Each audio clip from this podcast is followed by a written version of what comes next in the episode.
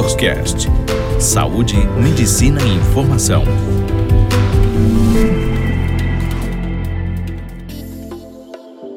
Olá a todos, meu nome é Gustavo Palestini, sou médico endocrinologista.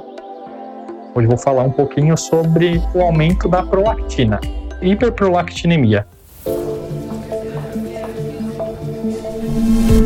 Endocrinologia. A prolactina é um hormônio que é secretado por uma glândula chamada hipófise. Essa glândula, ela se localiza na base do crânio. Então, é uma glândula pequena, ela tem mais ou menos a dimensão de uma ervilha. Tá? Ela pesa menos de um grama e ela tem uma função vital. Por que ela tem uma função vital? A hipófise ela controla todas as outras glândulas do corpo. Então, a hipófise ela regula a tireoide. A hipófise regula os ovários e os testículos. Também outros hormônios, como os hormônios adrenal, o hormônio do crescimento. Então, essa é uma glândula extremamente importante para o nosso corpo funcionar bem. E dentro desses hormônios que ela se produz, nós temos a prolactina. Como o nome diz, é a prolactina, é a favor da lactação. Então, qual que é a função básica da prolactina? Produzir leite. Então, a gente tem que ter ela em níveis aumentados na região mais da lactação, pós-parto. É nesse momento da vida da mulher que a gente quer níveis aumentados de prolactina. E o que acontece se esses níveis de prolactina aumentam quando a mulher não está grávida ou quando ela não está lactando? Ela começa a ter produção de leite fora dessa fase. Então, toda mulher que está tendo, que a gente chama de galactorreia, que é a saída de leite pela mama, pode estar tá tendo um aumento desse hormônio que é a prolactina e isso precisa ser melhor investigado, que não é uma coisa comum de acontecer.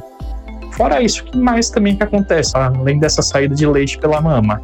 Pode também ter alteração dos ciclos menstruais e infertilidade também. Então, uma mulher que está com dificuldade de engravidar, mesmo tendo ciclos menstruais, já pode ser um aumento pequeno da prolactina. Ela interfere muito em relação à parte de fertilidade.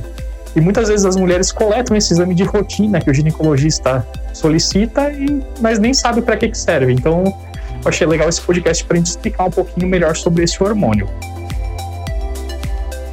E os homens podem ter níveis aumentados de prolactina?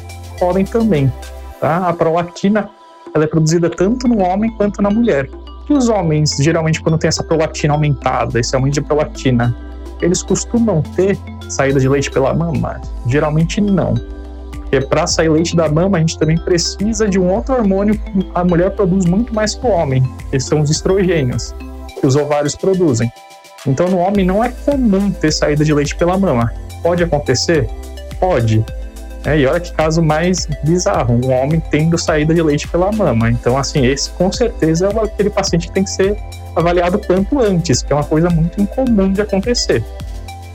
E os homens que têm essa galactorreia são aqueles pacientes que têm um nível aumentado desse estrogênio no sangue. E quem são os pacientes que têm níveis aumentados de estrogênio do sangue?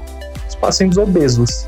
A gente sabe que a gordura ela transforma a testosterona em estrogênio. E esse estrogênio pode também proliferar um pouquinho mais a mama, e esse sim pode ter saída de leite pela mama.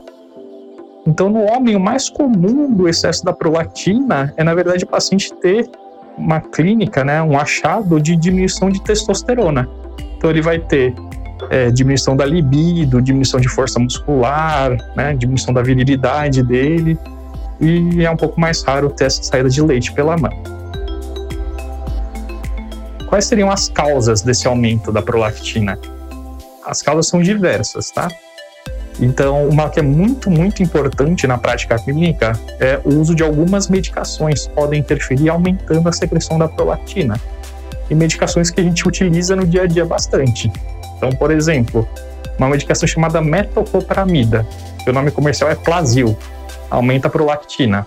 Outra medicação que também pode aumentar a prolactina é a domperidona, que o nome comercial é Digesan uma outra medicação que pode aumentar a prolactina, os antidepressivos, principalmente os inibidores de recaptação de serotonina, que são as medicações mais utilizadas, que é a fluoxetina, a sertralina, a citalopram, Né? Então é uma gama de medicações diversas de uso bem comum que podem interferir com a prolactina, dando esses sintomas.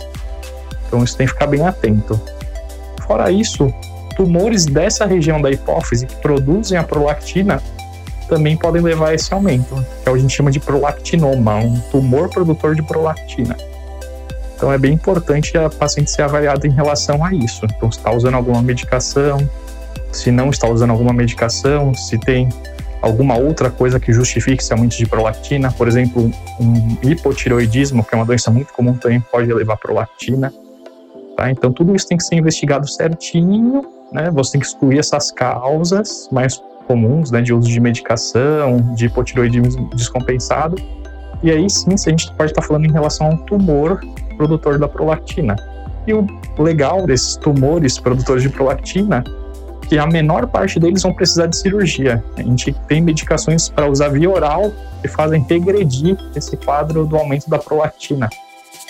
E além de regredir esse achado laboratorial, ele também diminui o tamanho do tumor, podendo até regredir o tumor. Isso com medicação via oral, que são os agonistas dopaminérgicos.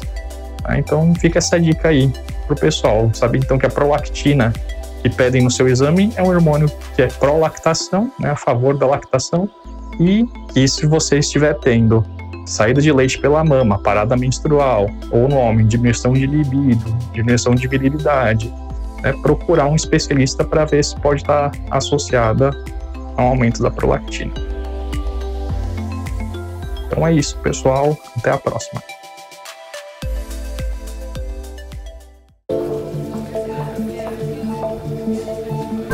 Você ouviu Doctors Cast, o primeiro portal de saúde e medicina em podcast.